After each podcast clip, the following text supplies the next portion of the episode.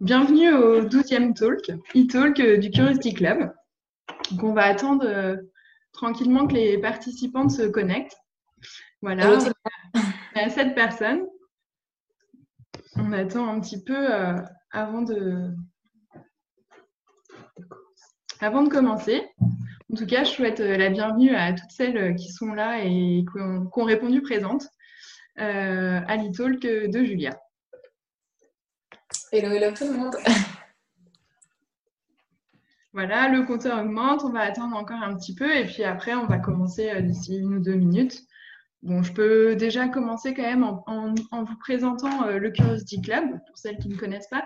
Donc c'est un média euh, qui donne la parole aux femmes et c'est aussi une communauté de femmes curieuses.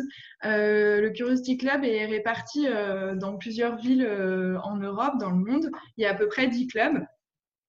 Et euh, les Curiosity Club, dans chaque euh, ville, organisent des, euh, des, rendez-vous de curiosité donc, qui sont réservés aux femmes et lors desquels une femme va présenter sa passion, son métier et ça sera suivi d'un petit buffet dînatoire. malheureusement, le contexte actuel empêche de pouvoir organiser en présentiel euh, ces rendez-vous. Euh, du coup, c'est pour ça que euh, depuis le début du confinement, ont été organisés tous les mercredis soirs des e-talks avec une invitée chaque mercredi différente. donc, je vais me présenter moi particulièrement. Je suis Hélène, donc du Curiosity Club Rennes. Donc, c'est une antenne toute récente du Curiosity Club qui s'est ouvert en février dernier. On a organisé notre premier événement.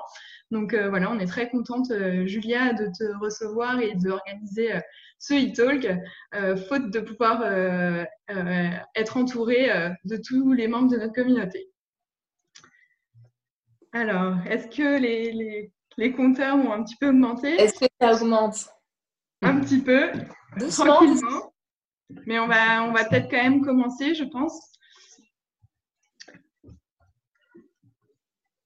Alors, euh, je ne vais pas te présenter parce que je pense que justement, là, une des premières questions que je vais demander, c'est ton parcours et, euh, te présenter. Donc voilà, euh, première question, est-ce que, tu peux nous expliquer ton parcours et pourquoi à, 25 ans, tu es devenu mannequin?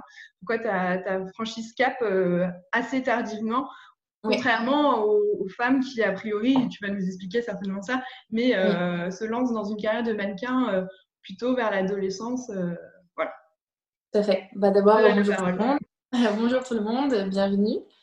Euh, je m'appelle Julia, euh, j'ai 27 ans, je suis française, comme ça s'entend. Et je suis euh, donc partie très tôt à l'étranger pour faire mes études. En fait, je suis partie au Canada quand j'avais 19 ans pour faire un échange universitaire avec la Sorbonne à Paris. Et en fait, j'ai fait une étude de musicologie. Après ça, j'ai fait un master en communication. J'ai écrit un mémoire sur la culture punk canadienne, donc euh, assez éclaté tout ça. Et en fait, j'ai jamais vraiment pensé faire du mannequinat. On s'entend que c'est assez cliché de dire ça. Et on entend souvent des mannequins qui disent J'ai jamais pensé faire du mannequinat, mais pour, le cas, pour mon cas, c'était vraiment, vraiment ça.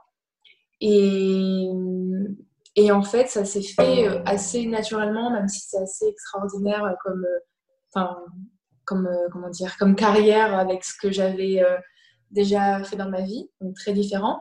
En fait, j'ai commencé à être amie avec des personnes du milieu de la mode au Canada, à Montréal plus particulièrement, donc des photographes, des stylistes, etc. Et donc, j'ai commencé à faire des photos avec eux pour le plaisir, le week-end, pour un peu m'aérer l'esprit de, toutes mes études et de mes lectures euh, intensives. Et j'ai pris goût à simplement expérimenter avec mon image, poser, essayer des nouveaux vêtements, enfin juste avoir une créativité euh, soudaine en fait dans ma vie. Et donc en fait, euh, ça s'est bien passé. Et c'est vrai que j'ai toujours été photogénique et comme je dis souvent, la photogénie, ça veut rien dire. On peut être photogénique et pas du tout mannequin. Et enfin, je veux dire, c'est quelque chose qu'on a ou qu'on n'a pas peut-être. Et donc j'ai toujours été photogénique sans pour autant faire quelque chose. Et donc les photos que je faisais pour le plaisir avec mes amis au Canada, ça rendait généralement assez bien. Et donc, euh, ces amis-là euh, m'ont dit, mais tu devrais en faire quelque chose, ça pourrait être intéressant. Et moi, à ce moment-là, imaginez-vous, euh, je suis rat de bibliothèque, en train d'écrire mon mémoire de, centaines de pages au Canada, dans la bibliothèque. Et, et je me dis, mais enfin, je, comment dire, ça n'a jamais été un rêve. Donc en fait, je me dis pas, oui, quelle bonne idée, je vais pouvoir faire ça. Et qui plus est, j'ai 25 ans, 24-25 ans, je fais un 38. Euh, je fais 1m72, mais pas 1m82 non plus. Donc je me dis, euh, ça me paraît pas être une si bonne idée que ça. Mais euh, ayant toujours été dans l'optique que les expériences, c'est chouette, rencontrer du monde, c'est chouette, et j'ai tendance à souvent ouvrir la porte aux, nouveaux projets en quelque sorte. Je me suis dit, bah, tu es en train de finir ton projet d'études depuis 8 ans maintenant, donc 7 ans, pourquoi pas Et donc en fait, euh, mes amis m'ont dit euh, va voir les agences, euh, ça peut déboucher sur quelque chose. Et donc moi, j'y croyais vraiment pas, comme je vous disais. Et donc, j'ai contacté cinq agences à Montréal à l'époque, dans les, bonnes agences un, peu réputées. Et les quatre premières agences m'ont dit non, plus ou moins sympathiquement d'ailleurs. Mais donc, en fait, ce qui est revenu souvent, c'était ben, t'es pas assez mince pour être une mannequin classique donc euh, la taille peut-être 34, ou euh, tu n'es pas assez ronde pour être dans la catégorie grande taille. Et en fait, euh, c'est totalement vrai en quelque sorte. Donc en fait, je ne savais pas trop où me placer et on me disait souvent, ben, en fait, on pourrait te signer maintenant, mais c'est un peu compliqué de te mettre dans une case en quelque sorte, donc on va pas te prendre. Et donc moi, quand j'ai eu ces quatre rendez-vous qui ont débouché sur rien, je me suis dit, bah, c'est pas grave, parce que de toute façon, je pensais pas que ça allait déboucher sur quelque chose. Et finalement, la cinquième agence que j'ai rencontrée donc en dernier, euh, contre toute attente, me dit euh, oui. Euh, oui, nous, on est super intéressés. effectivement, on n'a personne comme toi. et en plus, il y a deux ans, c'était encore moins répandu qu'aujourd'hui. C'est déjà pas répandu aujourd'hui, donc imaginez un peu le truc. Et donc, cette agence me dit euh, oui, on veut de toi. Euh, par contre, euh, sache que ça va être long, compliqué, difficile. Donc réfléchis, rentre chez toi, pense à tout ça. Et si dans une semaine, tu es tenté par l'aventure, en quelque sorte, à ce moment-là, on y va. Et donc moi, en fait, je suis ressortie de ce rendez-vous en me disant, ok, enfin, j'étais, ouais, en fait, en quelque sorte, j'étais contente contente de, me faire accepter comme je suis et qu'on me dise pas tu dois maigrir, tu dois grossir, quoi que ce soit. Mais en même temps, j'avais tellement jamais euh, pensé à cette éventualité-là que c'était assez difficile. Enfin, je me suis dit qu'est-ce que je fais? Est-ce que j'y vais? Est-ce que j'y vais pas? Est-ce que je m'offre cette chance ou est-ce que en fait ça me dit rien parce que ça va être compliqué et ça va demander beaucoup d'investissement et de sacrifices? Et à ce moment-là de ma vie, j'étais en train de terminer mes études. Euh, j'avais pas particulièrement de plan euh, préétabli de, travail, quoi que ce soit. Et je me suis dit, bah, tu sais quoi, je pense que cette expérience, enfin cette opportunité, pardon, euh, se reproduira pas forcément. Donc je me suis dit, franchement, on y va. Et qu'est-ce qu'il y a à perdre à part du temps Et le temps, c'est jamais perdu. Donc, on y va. Et donc, j'ai commencé comme ça. Euh, avec cette agence euh, à Montréal qui est toujours encore mon agence mère, c'est-à-dire mon agence principale. on a commencé comme ça, et puis euh, graduellement, enfin on pourra en parler plus tard, mais graduellement, j'ai cherché à atteindre d'autres pays, parce que c'est vrai que le Canada, c'est pas forcément un pays où, le monde de la mode y est très répandu. Et donc en fait, dès le début, je me suis dit, je veux aller à New York, c'est pas très loin, euh, c'est là où il y a aussi beaucoup de diversité dans l'industrie de la mode, donc je vais y aller. Donc j'ai rapidement cherché à atteindre d'autres pays euh, graduellement. Et donc euh, j'ai eu l'immense chance de pouvoir signer dans une super agence à New York qui s'appelle Muse, dans leur catégorie qu'ils appellent Curve, mais en fait qui, qui inclut des, des, filles du 38 au 48, 50, je sais, enfin taille vraiment étendue. Donc ça a commencé comme ça. Et puis après, j'ai signé en Belgique, chez Dominique, une, très bonne agence. Après en Suède, chez Modeling. Après à Londres, chez Oulemina. Et ensuite, très récemment, en France, chez Women. Ok, bah merci. Du coup, c'est un peu, euh, finalement, as, un peu par hasard, tu as candidaté en disant bah, pourquoi pas. Et puis finalement, euh, tu as été aussi, euh, eu un retour positif et ça t'a aussi donné d'autres aspirations. quoi. C'est un peu ce qui, ce qui te retransmet de ton parcours, quoi. Oui, c'est ça. C'est qu'en fait, j'ai saisi l'opportunité en me disant, ça... Enfin, en fait, j'y voyais pas quelque chose de potentiellement négatif ou quelque chose qui allait m'apporter ouais, des, doutes ou quelque chose. Donc je me suis dit, on y va, j'ai absolument rien à perdre vu que de toute façon, euh, j'avais déjà une vie auparavant en fait. Mhm. Donc euh, j'avais rien à perdre et je m'y suis lancée. Ok. Du coup, justement, bah, tu parles beaucoup là dans, ta présentation, tu parles de diversité euh, et tu te présentes justement comme un peu une pionnière de, de, cette diversité euh, dans le milieu du mannequinat. Est-ce que tu peux nous définir un peu euh, ce que c'est la diversité, ce que ça veut dire dans le Alors déjà, juste pour une petite précision, euh, je n'aurais pas non plus l'audace de me déclarer euh, la pionnière du mannequinat loin de moi. Le, le Curiosity Club t'a nommé tel. Et non, mais enfin, voilà, je veux juste préciser ça, mais j'en reparlerai après. Mais pour moi, la diversité, donc on s'entend qu'on parle du monde du mannequinat. Hein, mais la diversité, ça, elle, elle peut revêtir plusieurs aspects. Donc, tu vas avoir la diversité de corps avec des tailles qui sont euh, plus étendues que les tailles classiques qu'on a l'habitude de voir depuis toujours dans le mannequinat, c'est-à-dire 32, 34 et même 36 peut-être, même si c'est peut-être un petit peu plus large. Donc, c'est-à-dire euh, des tailles étendues euh, qui vont donc du 38 au 40 et quelques ou même 50 et quelques. C'est-à-dire aussi une diversité de couleurs de peau. Donc, ne pas seulement avoir des grandes blondes d'un mètre 80, donc avoir une variété de couleurs de peau, c'est-à-dire aussi avoir une diversité dans l'âge des mannequins, donc avoir des mannequins qui n'ont pas forcément que entre 14, 15 ans et 25, mais la trentaine, la quarantaine et même la soixantaine, il y, a, aussi de, de, plus en plus de demandes là-dedans. Donc c'est vraiment euh, une diversité qui, enfin de tout en fait. Et on parle aussi de, handicap. Donc il y a, y a, très peu de, de, mannequins hommes ou femmes qui ont un handicap. Euh, donc c'est vraiment tout. Donc, couleur, moi je dirais couleur, âge, euh, handicap et puis corps, enfin mensuration. Donc il y a vraiment de tout. C'est pour moi la diversité en fait c'est c'est avoir de tout mais sans pour autant les catégoriser. Ce qui est un peu compliqué aujourd'hui parce qu'on a besoin de catégoriser pour que ce soit plus clair dans les, dans les esprits des gens.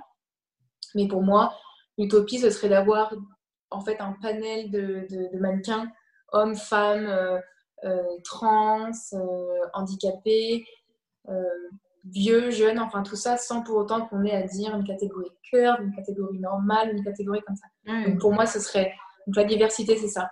Et en fait, si, je, si on parlait de pionnière dans le monde du mannequinat, donc bien sûr, c'est en France, hein, pas, pas dans le monde entier, mais c'est qu'en fait, la France reste tout de même un des pays euh, avec le moins de diversité dans le monde du mannequinat, en tout cas, parce que c'est vrai que c'est une ville, enfin Paris en tout cas, une ville de, mode, de haute couture, qui, qui sont encore euh, dans les carcans, pour moi un peu désuets, anciens du monde de la mode, avec les maisons de haute couture.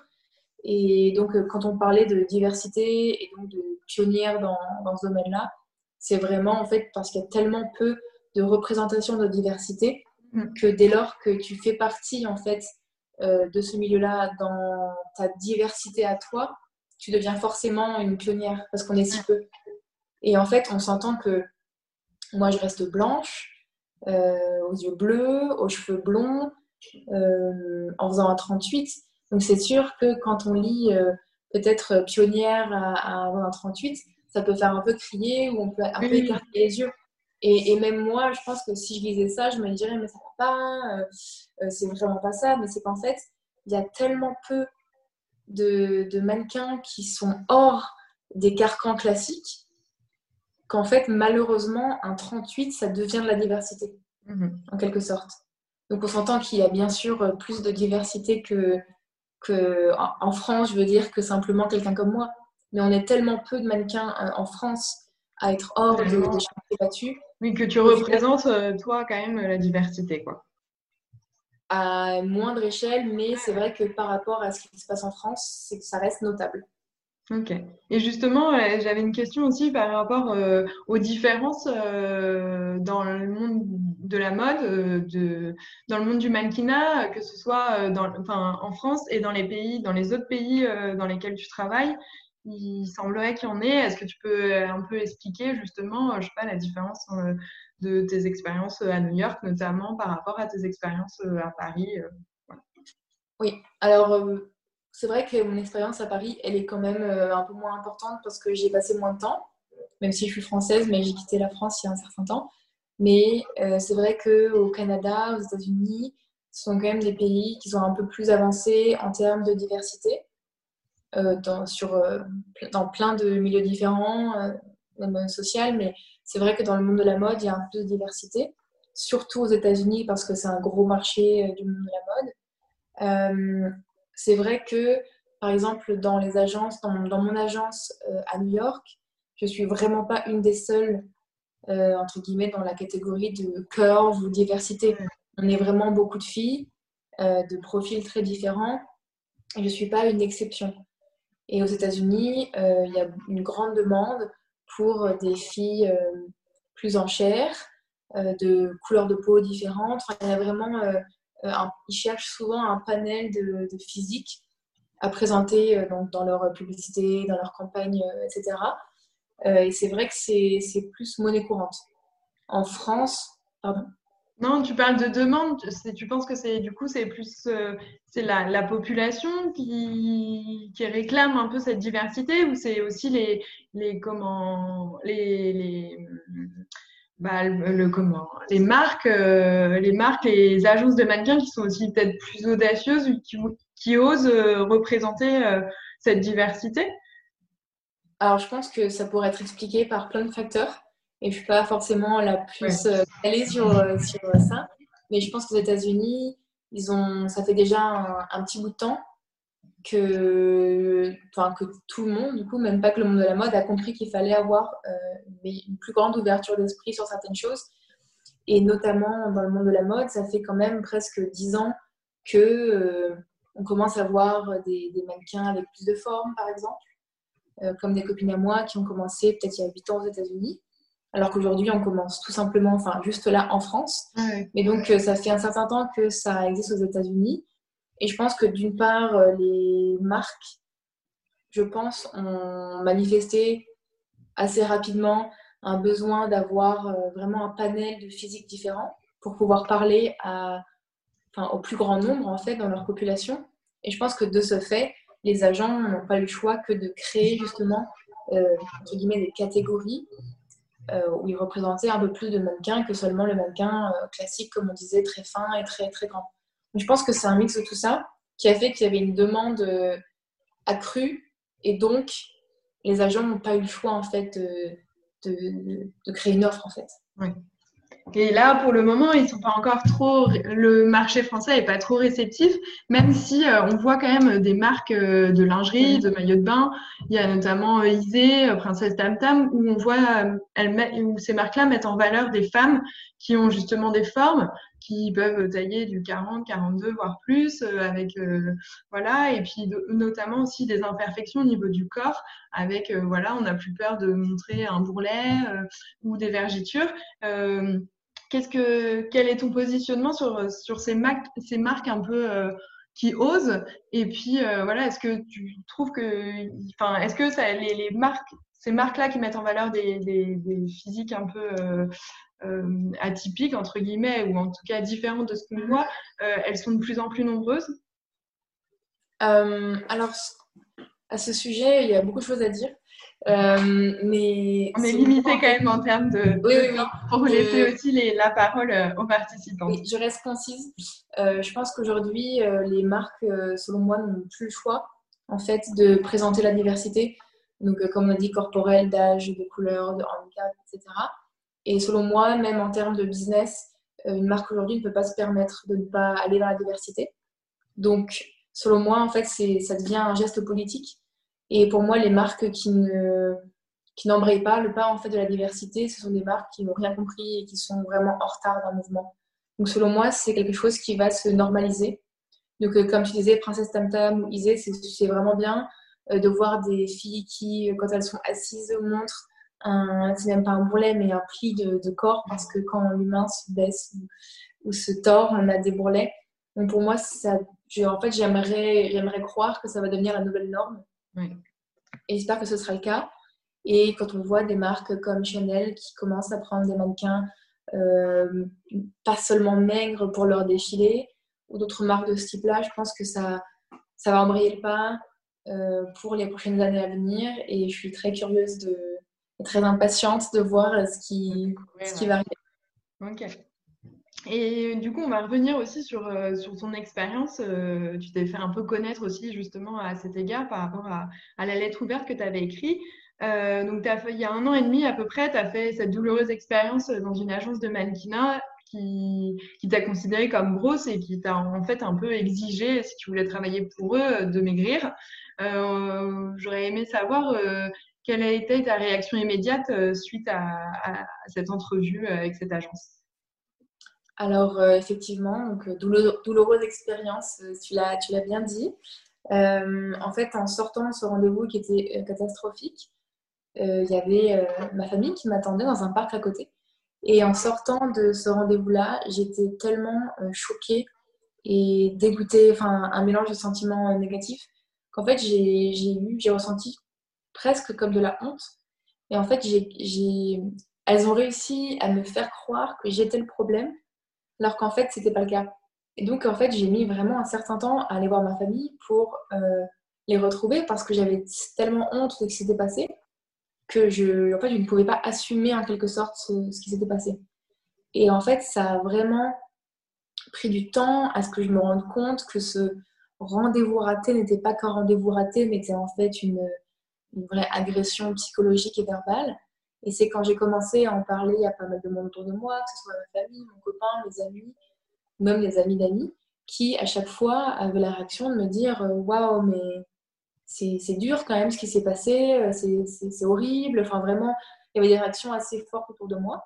Et c'est en entendant ces réactions euh, de mon entourage que je me suis rendu compte que non, c'est pas seulement un rendez-vous foiré en quelque sorte, c'est plus grave que ça. Donc je suis passée de euh, la honte, entre guillemets, euh, enfin vraiment consciente, enfin voilà, la honte, ce qui s'est passé, à euh, la réalisation que non, c'est pas un rendez-vous raté, c'est plus grave que ça. Et donc c'est avec ce switch dans mes émotions et dans ma conscience que j'ai décidé d'en parler pour pas que ce soit impuni en quelque sorte. Je voulais justement savoir par rapport à cette lettre ouverte que tu as, publiée sur les réseaux sociaux et qui a été relayée dans certains médias. Euh, justement dans quel but tu, l'as rédigé et, euh, voilà, qu'est-ce, que, qu'est-ce qui t'a motivé à écrire cette lettre? Alors d'une part, c'était de voir la réaction de mon entourage qui était euh, franchement mauvaise. Donc je me suis dit, bon, bah, si tout le monde réagit de la même manière, c'est peut-être qu'il y a un problème de fond. Et en fait, c'est quand j'en ai parlé à une de mes bonnes amies mannequin grande taille, qui m'a dit non mais c'est pas possible Julia, il faut que tu le dises, il faut que tu en parles, il faut que, faut que ça se sache. donc en fait, euh, avec l'aide de plusieurs personnes qui m'ont donné euh, pas mal de contacts dans les médias français ou internationaux, je me suis dit bon, on va le faire. J'ai écrit la lettre et je me suis dit pourquoi est-ce que je vais écrire cette lettre? Pour qui? Et en fait, mon but c'était pas de parler de moi, de dire euh, j'ai fait ça, j'ai vécu ça. Mon point c'était que je voulais que cette lettre puisse parler autant à des mannequins que des non-mannequins, en fait à toutes les femmes, un panel de femmes, que ce soit de la, jeune fille à la dame plus âgée, en passant par le mannequin ou euh, la mère de famille en fait. C'était vraiment euh, pour montrer qu'il y avait un problème de fond dans le monde de la mode, mais dans la société en général, sur le regard qu'on porte sur le corps de la femme. Et bien sûr, encore plus dans le monde du mannequinat. Donc c'était vraiment pour parler au plus grand nombre. Et effectivement, quand cette lettre est parue dans euh, presque une vingtaine de médias, j'ai reçu euh, une vague intense, un tsunami de messages personnels enfin, sur Instagram où en fait j'ai reçu euh, près de, près de 700 messages perso de, de femmes en tout genre qui m'écrivaient pour me dire soit merci pour ce que tu as fait ou merci pour ce que tu as fait, ça me parle parce que. Et là j'avais des récits de vie incroyables. Et justement, cette, donc, cette médiatisation un peu de ta lettre ouverte, est-ce que ça a une, une incidence sur ta carrière et une incidence bénéfique ou au contraire négative Est-ce que, en gros, ça a aussi influencé tes choix futurs? Alors, je pense que d'une part, en termes d'influence en quelque sorte, euh, ça m'a donné une certaine visibilité sur les réseaux sociaux qui a été intéressante pour pouvoir promouvoir des messages euh, bah, assez positifs et, montrer aussi qu'on peut être mannequin sans euh, rendre malade, on peut être mannequin en étant plus âgé, en n'étant pas dans le moule. Ça, pour moi, ça a été assez bénéfique et je pense que j'ai pu parler à un, plus grand nombre qu'avant. par rapport à ma carrière, je pense que en fait, ça ne peut pas avoir de mauvaise influence, dans le sens où, comme je disais aujourd'hui, euh, enfin, je veux dire, il n'y a pas une marque qui oserait dire euh, elle, a, elle, a, parlé donc on ne la prend pas. Donc, de toute façon, je ne le, saurais pas, mais je veux dire, je ne pense pas que ça a une influence négative du tout. Et puis, je pense que ça ne peut avoir qu'une influence positive, même si je n'ai pas forcément vu les résultats tout de suite. Oui. Et tu m'avais demandé quoi comme dernière question? Je ne me rappelle plus. Euh, bah ouais, si ça avait influencé tes choix futurs après cette mauvaise expérience, quoi. Oui, bien sûr, c'est clair qu'après ça, euh, je pense que ça m'a encore plus endurci que j'étais auparavant. Et je pense que j'ai réalisé qu'en fait, je n'acceptais plus qu'on me parle euh, de la sorte. Donc, euh, bien, enfin, j'ai eu de la chance de ne pas, de pas retomber sur des personnes mal intentionnées comme ces personnes-là que j'ai rencontrées par le passé. Et par exemple, mes nouveaux agents français qui sont hyper bienveillants chez Women 360, qui sont d'ailleurs les pionniers un petit peu de, la diversité dans le monde du mannequinat français. Euh, quand je les ai rencontrés pour la première fois, quand ils voulaient justement me représenter, moi j'ai bien fait attention à voir aussi euh, comment on s'adressait à moi et, et je, en fait, je me suis dit que si on me demandait encore une fois de changer pour faire plaisir à quelqu'un, ce serait pas possible et, que je partirais de la pièce. Quoi. Euh, je voulais aussi par, par rapport à l'actualité et puis un peu au, justement au positionnement de la France. Euh, en mai 2017, il y a eu des décrets d'application par rapport à une loi santé euh, qui datait de janvier 2016 et qui rendait en fait obligatoire euh, la délivrance d'un certificat médical par la médecine du travail, d'un certificat médical pour exercer le, le métier de mannequin. On a eu l'occasion d'échanger à ce sujet-là et du coup, je voudrais que tu échanges sur euh, ton expérience, toi, en France, euh, pour exercer la profession de, mannequin, ta rencontre en fait avec les médecins que tu as pu rencontrer dans ta carrière? Alors en fait, quand j'ai signé mon contrat de représentation avec Women 360 à Paris, donc mon agence qui me représente à Paris, tout de suite j'ai été guidée par mes agents en fait, donc c'était génial, euh, que ce soit comptabilité, enfin plein de choses pour que je sois vraiment au courant de ce qui va se passer pour moi, pour bien comprendre. Et donc euh, on m'a dit directement qu'il fallait y voir un médecin. Un médecin, euh, je peux aller voir n'importe lequel, mais il y en a un qui s'occupe des mannequins, donc pourquoi pas prendre celui-ci? Parce que pour être représenté en France et pour travailler en France dans le mannequinat, pardon, il faut pouvoir avoir un certificat du médecin qui atteste qu'on est en mesure de le faire en mesure par rapport à notre santé. Et donc, je suis allée voir ce médecin euh, à Paris, quelques heures après avoir signé mon contrat, donc c'était assez rapide. Et ça s'est fait rapidement. Enfin, il m'a mesuré, il m'a pesé. Euh, j'ai eu quelques tests, je ne me rappelle plus très bien, mais peut-être les, réflexes ou le cœur, quelque chose comme ça. Et posé quelques questions, etc.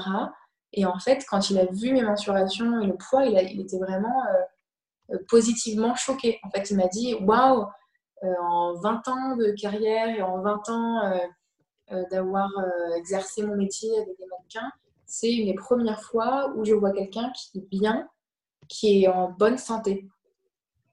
Donc c'était assez, enfin je pense que c'est assez flagrant aussi et, ça, ça, en dit long sur, sur ce qui s'est passé pendant de nombreuses années. Et était vraiment très content de voir quelqu'un qui, qui était peut-être moins dans, dans, le carcan d'avant. Du coup, c'est juste un médecin généraliste qui fait une, batterie de tests, mais après, tu n'as pas un entretien avec euh, un psychologue ou un truc comme ça. Euh, Non, il m'a posé quelques questions, je ne me rappelle plus exactement, et bien sûr, je pense que ça pourrait toujours être plus poussé, mais ça reste tout de même un, bon début, euh, ne serait-ce que voir bah, l'IMC de la personne, son poids, sa taille, même si bien sûr, il y a toujours des dérives et on peut tricher, mais c'est déjà au moins bien que ce soit obligatoire et qu'on ne puisse pas passer outre. Oui, bien sûr. oui, il y a aussi la question de l'âge. Tu disais la diversité des, âges, que, c'est chouette que ça soit représenté. Mais c'est vrai que j'imagine qu'on ne fait pas mannequin toute sa vie. qu'est-ce que, comment tu imagines, toi, ton avenir dans ce monde-là? Alors justement, euh, dans le monde du mannequinat, justement? Euh, bien sûr, enfin, souvent on dit effectivement, comme tu dis, qu'on ne peut pas être mannequin toute sa vie. Aujourd'hui, avec euh, le monde de la mode qui se diversifie et qui s'ouvre plus, l'âge devient moins important. C'est-à-dire, surtout dans la catégorie in between ou curve, ou en tout cas plus que simplement mannequin classique plus, mince. l'âge a moins d'importance puisque en fait, c'est ce n'est pas difficile en fait de maintenir un physique euh, entre guillemets qui nous correspond euh, dans la norme longtemps. C'est difficile par exemple d'être très grande et très très très très mince pendant jusqu'à peut-être 30, 40 ans ou 50 ans, à part si on est naturellement comme ça. Mais dans les catégories de, un peu plus diverses, l'âge a moins d'importance. On s'attarde moins à savoir si la fille a 25 ans, 30 ans, est-ce qu'elle a 16 ans. Enfin, moi, on me le demande très peu. Donc euh, à ce niveau-là, je pense que tant que j'aurai envie de continuer dans ce milieu-là, tant qu'on me donnera aussi des contrats et que j'aurai l'opportunité de le faire, euh, je pense que je n'arrêterai pas. Enfin, dans le sens où j'arrêterai quand j'en aurai marre et qu'on ne plus de moi. Mais ce n'est pas quelque chose qui me stresse, même si on peut se dire, oh là là, euh, elle a commencé à 25 ans, elle a déjà 27 ans. Mais je ne vois pas du tout de, barrière à ça. ayant aussi beaucoup de copines qui ont 32, euh, 36 et qui sont au pic de leur carrière dans la diversité, bien sûr. Euh, pour le moment, c'est pas quelque chose qui m'angoisse euh, Une, du coup, une dernière question avant de donner la parole et que je reprenne les questions des participantes. on aime bien demander au Curiosity Club à chacune de nos invités les femmes un peu qui l'inspirent. Quelles sont pour toi les. Est-ce que tu as quelques figures qui, qui t'inspirent? Oui, alors ça va être peut-être un petit peu cliché, mais bon, bah, forcément, il y a ma mère qui m'inspire. Euh, elle n'a pas été mannequin, même si elle aurait bien aimé l'être, je pense, jeune. Mais des femmes comme ma mère qui, sont des femmes fortes, qui se débrouillent seules, sans l'aide de personne, sans l'aide d'hommes nécessairement, et qui en fait tirent leur épingle, leur épingle du jeu en, ouais, en, en, vaguant euh, dans, dans, la jungle qu'est la vie et et en se créant en fait sa propre histoire. Et également mes amis euh, mannequins, euh, femmes, qui justement sont elles-mêmes des pionnières de la diversité dans le monde du mannequinat, par exemple aux États-Unis, qui, euh, qui ont une très belle carrière, qui sont très heureuses et qui diffusent un message de positivité en fait que je trouve assez bénéfique. Ok. Ben, en tout cas, merci beaucoup, Julia. je pense qu'on va avoir encore plein de, de questions des participantes. Et puis euh, voilà. Alors la première question de Blandine. Euh, Blandine te demande que, penses-tu du livre Jamais assez maigre? Alors euh, j'ai pas lu ce livre, mais bien sûr, comme beaucoup de monde, j'ai un peu suivi ce qui s'est passé autour de, ce livre et de la, la, jeune fille qui l'a écrit. Et je pense que, enfin, ça va sans dire que j'étais choquée comme tout le monde.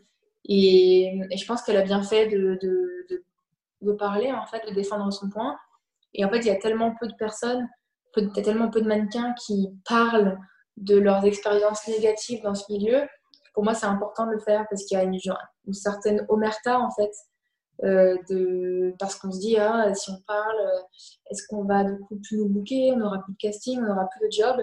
Mais je pense qu'aujourd'hui, on a la chance euh, d'être dans un moment de la société où on peut parler, où c'est bénéfique, avec des mouvements comme MeToo, par exemple. Je fais un petit parallèle euh, parler est devenu bénéfique et ça a permis de délier euh, bien des langues. Donc je pense qu'elle a tellement bien fait de faire euh, de d'écrire son livre et, j'encourage toute prise de parole comme celle que j'ai faite. Ok. Et puis, ouais, comme, comme je disais, par rapport à l'obligation du certificat médical, justement, ça a été considéré comme, pour plein de gens, ça a été considéré comme une avancée pour justement lutter contre l'anorexie, contre la maigreur sur les podiums. Alors, une deuxième question de Maëlle. Euh, Maëlle te demande comment vois-tu le monde évoluer dans le futur? Euh, Que penses-tu des top modèles des années 90 euh, Alors, les top modèles des années 90, bah, c'était vraiment des icônes, des, icônes de mode, enfin, comme Claudia Schiffer, Carla Bruni, etc. Et je pense qu'à ce moment-là euh, du monde de l'histoire de la mode, bien sûr, elles sont quand même très très très minces hein, et, on s'entend, mais il y avait quand même un petit peu plus de forme que ce qu'on a vu après. Donc il y avait quand même des filles qui avaient un peu plus de poitrine. Même si on s'entend, il y avait quand même une, forme euh, dite de la perfection. Mais j'ai quand même l'impression que c'est dans ces années-là qu'on a commencé à glisser doucement vers ce qu'on voit aujourd'hui et qui est quand même le, la, maigreur extrême en fait. Donc je pense qu'il y avait cette euh, fétichisation un peu des, des, grands modèles de l'époque, qu'on enfin, on s'en rappelle encore aujourd'hui. Et je pense que c'était aussi, je m'en mêle un peu parce qu'il y a plein de trucs à dire, mais je pense qu'il y, y, a aussi le côté icône qui est un peu perdu dans le sens où il y avait vraiment des mannequins phares qu'on représentait un peu partout et qu'on a un peu perdu ce côté euh, euh, icône qui, qui, qui resteront pendant des siècles, enfin des siècles, pas des décennies. Mais donc je pense que ça a été le début du déclin un petit peu de, de la taille de mannequin, mais que c'était donc euh, l'apogée du, un peu de la starification. On dirait que j'ai fait une dissertation de, en plusieurs points. Quoi. Et oui, voilà, du coup, Maëlle euh, te posait aussi la question de comment tu vois évoluer le, le, le ah futur. mais justement, ça rejoint aussi ce que ce qu'on sur le tu t'exprimais, notamment les, les, marques qui finalement même sur euh, n'ont plus le choix de, de, de, comment de mettre en valeur cette diversité. Est-ce que tu as encore euh, quelque chose à ajouter à bah, ce sujet-là? Bah En fait, comme tout à l'heure je disais, les marques n'ont plus le choix. Et je pense aujourd'hui que même si euh, une marque ne croit pas foncièrement que la diversité est bénéfique, elle n'a pas le choix euh, d'y aller quand même en fait. C'est-à-dire que même si on parle simplement de business et pas d'idéologie, une marque n'a pas le choix aujourd'hui d'aller vers cette diversité parce que c'est ce qui rapporte de l'argent et c'est ce que les clientes et les clients veulent voir. Donc en fait, même si tu n'y crois pas, fais-le quand même. Ça va être bénéfique pour tout le monde et tout le monde sera content. Donc je pense que, comme je disais, on, Aujourd'hui, on est vraiment sur un, on est, euh, comment dire, on est sur une période euh, assez charnière, je pense, du monde de la mode. On voit beaucoup de diversité apparaître et j'espère que ça va perdurer. Je pense qu'on va être témoin de pas mal de changements euh, qui vont avoir lieu dans le monde, mais surtout beaucoup en France, je pense. Ok. Alors, on va attendre d'autres questions, peut-être d'autres participantes, mais nous, le Curiosity Club, on avait aussi d'autres euh, d'autres questions, euh, notamment euh, Delphine, qui est une de mes acolytes du Curiosity Club. on voulait savoir, et on en a brièvement échangé, sur, on parle des inégalités entre les hommes et les femmes dans le monde, hein, de tout ordre. quelles sont effectivement les, toi, quelle différence tu perçois et quelle inégalité tu perçois entre les hommes et les femmes dans le monde du mannequinat? Et est-ce qu'il y a des exigences différentes pour les hommes et pour les femmes? Euh, Je pense qu'il y aurait il y a deux, deux, points à dire dessus. Le premier, c'est que euh, le mannequinat, ça reste un des seuls métiers où les femmes sont mieux payées que les hommes. trop bien. Euh, parce qu'en fait, c'est assez logique. Forcément, on a besoin de plus de femmes dans les publicités. Ce qu'on voit des égéries, les pubs de parfum, les pubs de maquillage, les pubs pour des vêtements, enfin les, campagnes, pardon, on voit beaucoup plus de femmes que d'hommes. Donc, automatiquement, il y a moins d'hommes et une moins grande, une moins grande demande d'hommes. Donc, les femmes sont mieux payées que les hommes. Donc, ça, c'est déjà un, bon point à, noter. Et ensuite de ça, dans la relation homme-femme qu'on pourrait trouver au sein du mannequinat, ce serait plutôt en termes de, par exemple, photographe et mannequin, ou par exemple producteur et mannequin. Donc c'est vrai que, malheureusement aujourd'hui, euh, je connais plus de photographes euh, hommes que femmes. Et bien sûr, ça change et il y en a de plus en plus. Et ce serait peut-être cette relation-là qui pourrait être, je pense, un peu la même que dans la société actuelle. Donc peut-être un peu des rapports de pouvoir qu'on pourrait trouver dans le milieu, mais encore une fois, pas, plus différent qu'une employée, si une bosse en entreprise ou quelque chose comme ça. Mais globalement, globalement, encore une fois, je pense que de nos jours, on voit de plus en plus les choses changer, notamment avec MeToo, etc. Et on valorise aussi beaucoup euh, les femmes dans ce milieu. Et moi-même, je suis très contente quand je vois que l'équipe euh, avec laquelle je vais travailler est 100% féminine. Ok, bah, merci. Alors une autre question de Maëlle. Euh, elle écrit qu'elle est passionnée de mode et elle n'en peut plus des couvertures euh, hyper retouchées des magazines. Euh, les consommatrices se plaignent, mais zéro changement. quel est ton avis, ton avis à ce sujet-là? Bah, Bien évidemment, je suis contre la retouche excessive. bien sûr, quand on dit retouche, il y a plusieurs types de retouches. si c'est pour enlever un cheveu qui tombe mal ou un gros bouton ou quoi que ce soit, pour moi, c'est pas un vrai problème. Ensuite, c'est quand ça modifie euh, réellement l'apparence du mannequin, que ce soit sa couleur de peau, euh, ou même, enfin, et encore plus grave, son, son, corps, sa morphologie. Donc moi, je suis évidemment 100% contre euh, la retouche excessive, enfin la retouche non nécessaire en fait. Et on voit de plus en plus de, de marques qui justement se revendiquent euh, par leurs photos non retouchées. Je trouve ça super bien. Il y a une marque américaine qui s'appelle Aerie, A-E-R-I-E, e, qui fait des sous-vêtements et qui en fait, ça fait peut-être 5-6 ans maintenant que euh, leur euh, slogan c'est on ne touche pas nos photos. Donc c'est assez rafraîchissant en quelque sorte de voir, comme je parlais, du bourrelet quand on s'assoit ou un peu de cellulite, mais même beaucoup de cellulite, enfin peu importe. donc moi je suis pas pour le Photoshop et je pense que ça, se voit aujourd'hui, on le voit quand c'est photoshopé et, aussi dans le monde du mannequinat, quand on est mannequin, on apprend rapidement que tout est retouché. Donc euh, c'est vrai que paradoxalement, ça, c'est assez rassurant quand tu apprends que tout est retouché parce que du coup, quand tu vois des publicités ou des campagnes, tu sais que c'est pas la vraie vie. Donc voilà. Et est-ce que justement, par rapport à que ce soit la, euh, que ça soit la diversité et euh, ce, ce, non, euh, ce, refus qu'il que, y ait des modifications, qu'il y ait des photos retouchées, est-ce qu'il existe vraiment des collectifs, enfin je sais pas, des collectifs, des associations, des gens qui justement promeuvent ce, ce côté-là et, et, et, revendiquent vraiment et luttent pour qu'il y, ait des, y ait des photos qui soient pas retouchées, qu'on représente en particulier euh, toutes les, tout type de, mannequins euh, À mon sens, je ne pourrais pas vous citer euh, une association française qui le fait. Je sais qu'il y a des personnes que je connais qui bossent là-dedans, justement, même pour les textes de loi, etc. Une, mère d'une de mes copines, mais je ne pourrais pas vous citer d'organismes de, spécifiques.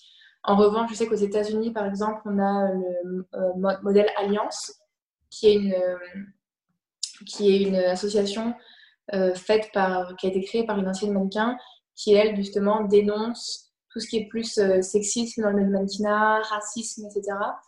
en revanche, pour ce, qui est, pour ce qui a trait tout simplement à la retouche ou au corps, pas, ma, pas à ma connaissance.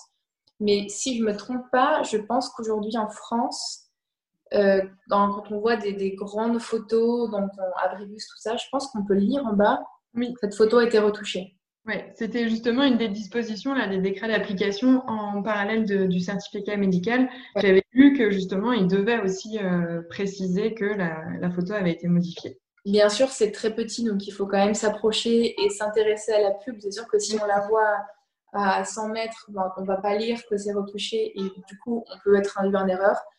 C'est déjà bien, c'est pas assez, mhm. c'est déjà ça. Ok. Et du coup, oui, voilà, tu penses qu'il y a vraiment euh, une nouvelle génération ou même une génération actuelle de, mannequins euh, qui seront, enfin voilà, peut-être que demain, et eh ben, on verra des, mannequins qui nous ressembleront davantage et, euh, et, voilà, avec des corps. Et comme tu dis aussi, il y a la question du handicap. Je sais que, enfin voilà, il y a des, aussi des personnes handicapées qui, qui deviennent mannequins. Enfin, c'est le monde de demain, quoi. Exactement. Et si je prends tout simplement euh, mes amis, donc mes amis mannequins, euh, mes amis les plus proches. Euh, on va y avoir, il va y avoir une, une fille qui a 20 ans, qui est métisse avec les cheveux courts. On va avoir une autre fille qui a 28 ans, qui a les cheveux bouclés, qui, qui fait peut-être un 44. on va avoir une autre nana et des taches de rousseur partout. Enfin, je veux dire, dans, dans mes amitiés, j'ai l'impression d'avoir le panel, en fait, le panel de ce qui existe, parce que comme en France, euh, on a très peu de représentation, et ben en fait, chacune de mes amies mannequins euh, curve. En fait, c'est la seule personne qui se ressemble, si tu vois ce que je veux dire. Donc aujourd'hui, quand je vois juste ce qui est autour de moi dans mon, entourage, c'est assez positif et ça donne de l'espoir pour le futur. Et j'espère qu'on aura encore plus de diversité parce qu'aujourd'hui, on s'entend que euh, moi je fais un 38, 38-40. C'est génial d'être une pionnière de la diversité, mais c'est plus ou moins légitime. Donc, c'est-à-dire que, enfin, je me sens légitime dans ce que je fais, mais c'est-à-dire qu'il faudrait avoir quand même plus de diversité, un plus grand panel, même si je suis heureuse d'amorcer euh, ce mouvement. Et tu penses qu'il y a vraiment des agences de mannequins qui en font une revendication ou qui en font un peu leur, leur ligne de conduite?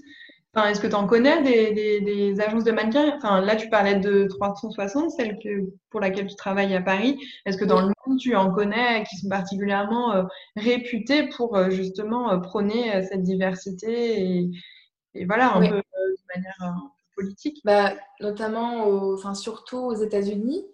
Euh, on va avoir à New York peut-être, euh, euh, on va dire, deux, trois agences majeures, entre guillemets, qui proposent des filles de, casting assez divers. Donc, on va avoir mon agence Muse, Muse qui a du coup une catégorie de diversité. Il y a d'autres agences qui, se, qui, en fait, ça c'est assez intelligent, qui ne font pas de distinction entre les mannequins classiques ou les mannequins curve. Donc, ils proposent tout un, un panel de filles. Donc, tu en as peut-être deux, trois aux États-Unis qui vraiment se, se focalisent là-dessus. En France, il n'y en avait pas jusqu'à il n'y a pas longtemps. Et il y a Women 360 qui est une filière euh, d'élite en plus, euh, qui justement euh, propose aujourd'hui ce, on appelle ça un board, ce board de curve. Mais pour le coup, eux, ce sont vraiment des, des méga pionniers parce qu'en France, ça n'existait pas.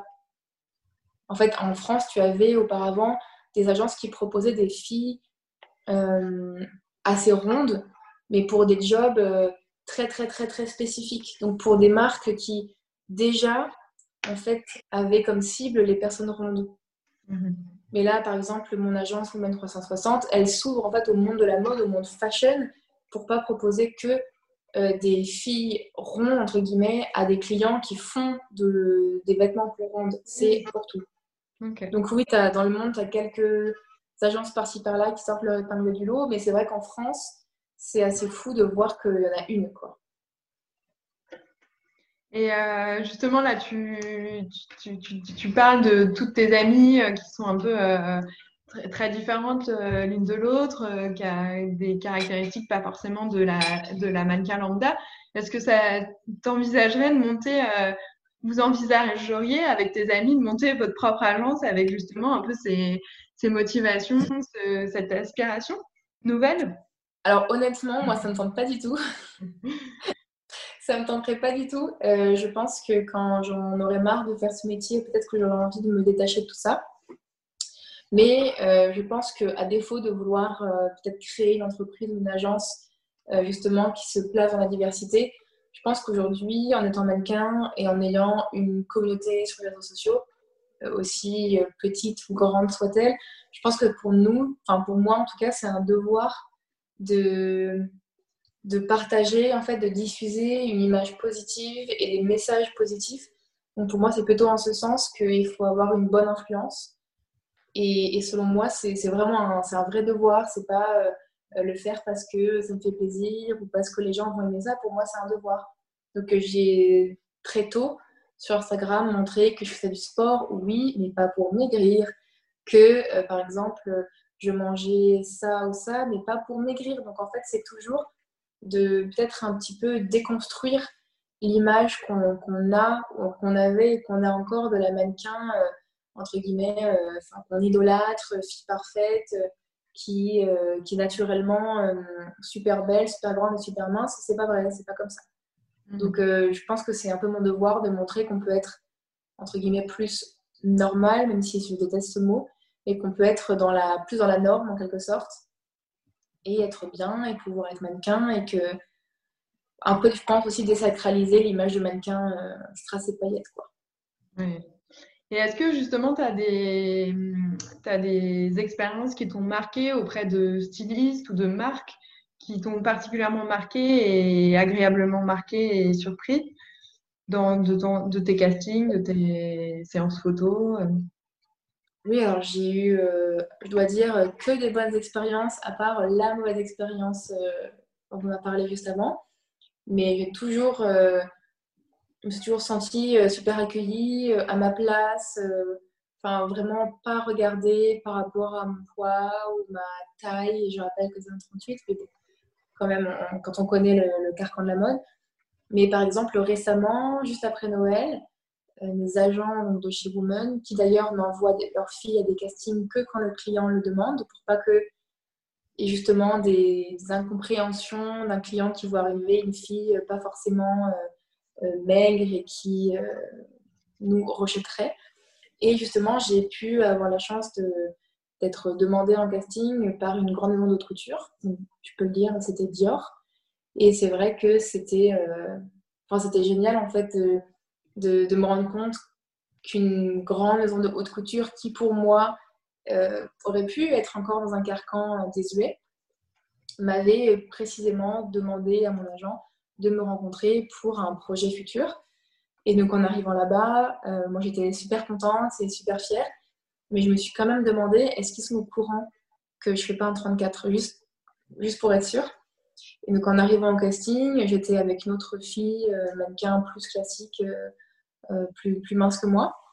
Et en fait, quand je suis arrivée au casting devant les directeurs de casting, on m'a pas du tout regardé bizarrement. j'étais pas le saucisson du fond de la pièce. Souvent je dis ça. Mais non, on m'a vraiment traité euh, comme l'autre mannequin et on a fait. Euh, j'ai senti aucun regard ou aucune mention de ma différence avec des grands guillemets. Donc ça, c'était très positif et je pense que c'est annonciateur d'un futur un peu plus inclusif. Ok. Euh, une, autre question de Blandine qui te demande si tu avais conscience justement du manque de diversité dans la mode avant de devenir mannequin. Je pense que j'avais conscience du manque de diversité, mais sans forcément l'avoir euh, verbalisé ou pensé ou théorisé, dans le sens où euh, je pense que comme euh, une majorité de jeunes filles, quand j'étais adolescente et que je voyais la pub des maillots de bain de je sais pas quelle marque, je me disais mais c'est pas possible. Enfin, elles sont trop belles en quelque sorte, c'est pas possible de ressembler à ça. moi, je ressemble pas du tout à ça, j'y arriverai jamais et à vouloir faire euh, des régimes en tout genre ou, ou faire du sport à n'en plus pouvoir. Et après, à se rendre malheureuse en fait, de, voir qu'on ne pouvait pas atteindre cet idéal de beauté. Donc, je ne l'ai jamais euh, euh, verbalisé en quelque sorte ou enfin, mis carte sur table. Ok, il y a un problème, il faut que ça change, mais j'étais quand même consciente qu'il y avait un problème. Et encore une fois, moi, je suis blanche, aux yeux bleus et aux cheveux blonds. Donc, encore une fois, malgré la non-diversité face au corps, j'étais quand même, je me retrouvais tout de même dans certains mannequins euh, caucasiens. Mais c'est plus dans euh, la morphologie où vraiment je trouvais ça euh, inatteignable. Et justement, qu'est-ce que, quel est ton, regard, ce que tu en pensais du fait qu'il y avait ce manque de diversité? Enfin, comme tu dis, au final, tu l'avais pas, en avais conscience, mais sans pour autant y avoir réfléchi longuement. Comme euh, tout à l'heure je parlais, la marque Aerie qui ne fait pas de retouche sur ses photos, je me souviens très bien, j'étais au Canada, euh, à Montréal, devant, dans la rue euh, commerçante, et j'ai vu passer, je crois, le magasin justement de sous-vêtements, et j'ai vu, je crois, une affiche avec des, des, mannequins qui me ressemblaient plus en fait. Et je pense que c'est en voyant ce qu'on pouvait faire, qu'on n'avait pas encore fait, que je me suis rendu compte du manque de diversité qu'on avait avant. Et c'est justement quand tu te rends compte qu'il manque quelque chose et qu'il y a un problème, que là, tu te places plus euh, dans un activisme où vraiment, je me suis dit, bah là, c'est plus possible, il faut que ça change. Mais en fait, tant que tu ne te rends pas compte de ce qui peut être apporté ou qui peut être changé, c'est compliqué, en fait, de, de voir réellement ce, manque de diversité. Oui, tu avais envie de contribuer toi-même à, ton échelle à cette diversité, quoi. Et c'est pour ça, justement, que quand on m'a proposé euh, de faire ce métier, je me suis dit, bah, au pire, ça marchera peut-être pas, mais au mieux, peut-être que je pourrais parler à moi de quand j'avais 15 ans et peut-être euh, à des petites filles, des jeunes filles ou même des, des, des, femmes plus âgées si elles voient peut-être une de mes photos euh, en sous-vêtements avec euh, des attributs pas forcément dans la perfection de ce qu'on avait avant, que petite fille puisse se dire ah ben elle est jolie et elle a l'air bien et elle me ressemble un peu. Donc pour moi c'était un petit peu cette volonté de d'amener un peu plus de, de, positif et de, voilà, de normalité, encore avec des gros guillemets. Et est-ce que du coup, as, pour nous inspirer un peu dans la manière de s'habiller, dans voilà, est-ce que tu as des marques, des marques, des, des recommandations à nous faire un peu générales sur des, des marques qui t'inspirent ben, alors, je vous avoue que moi, je, je me, je m'achète beaucoup de vêtements vintage. Donc, euh, je pense que c'est aussi euh, une belle recommandation donc euh, d'acheter seconde main parce que déjà, on ressemble à personne. ensuite, on peut trouver des coupes vraiment intéressantes et suivant les, vêtements, on a des coupes qui ressemblent pas à ce qu'on a aujourd'hui. Donc, par exemple, moi, j'ai des hanches plus larges et une taille très fine. Donc, je me retrouve dans les jeans un petit peu années 80. Donc, moi, je vous conseillerais d'aller faire du, un grand shopping vintage. En plus, ça coûte moins cher, euh, c'est écolo et c'est chouette de ressembler à personne. Mais sinon, comme on parlait tout à, l'heure, des marques de sous-vêtements, comme Isée par exemple, qui se passe dans la diversité, ça c'est assez intéressant. On a beaucoup de marques de sous-vêtements, de maillots de bain, je ne les connais pas toutes, mais qui justement euh, se placent dans la diversité. Avec, euh, on peut voir leurs photos de mannequins très différentes ou même des, tailles qui sont bien inclusives. Donc je pense que ça vaut le coup de, chercher un peu plus euh, ce qu'on cherche et se distancier de tout ce qui est Zara, H&M pour plein de raisons, mais aussi parce que la taille s'arrête souvent au 42 et la 42 c'est la taille moyenne de la femme en France. Voilà. Bon, bah, on va te remercier pour ce, ce, comment, ce e-talk très intéressant, très inspirant. Et puis voilà, merci pour de nous avoir échangé sur ton expérience. On va clôturer en annonçant voilà, le, prochain e-talk sera annoncé dans la, newsletter demain. Donc n'hésitez pas pour celles qui ne sont pas inscrites à vous inscrire sur la newsletter. Et puis encore une fois, Julia, bah, on espère effectivement euh, que, euh, que voilà, le monde de demain, euh, en tout cas dans le, dans le sera divers et différent. Et voilà, et surtout aussi, le podcast sera disponible demain matin, voilà, avec ton intervention. Voilà. Bah, tu sais quoi, on peut, on peut se refaire la même dans un an, comme ça on voit ce qui s'est voilà. On fait le bilan dans un an euh, sur euh, voir s'il y a une évolution et si l'évolution elle est, elle est favorable. Et ben, en tout cas, merci beaucoup et puis bah, les participants.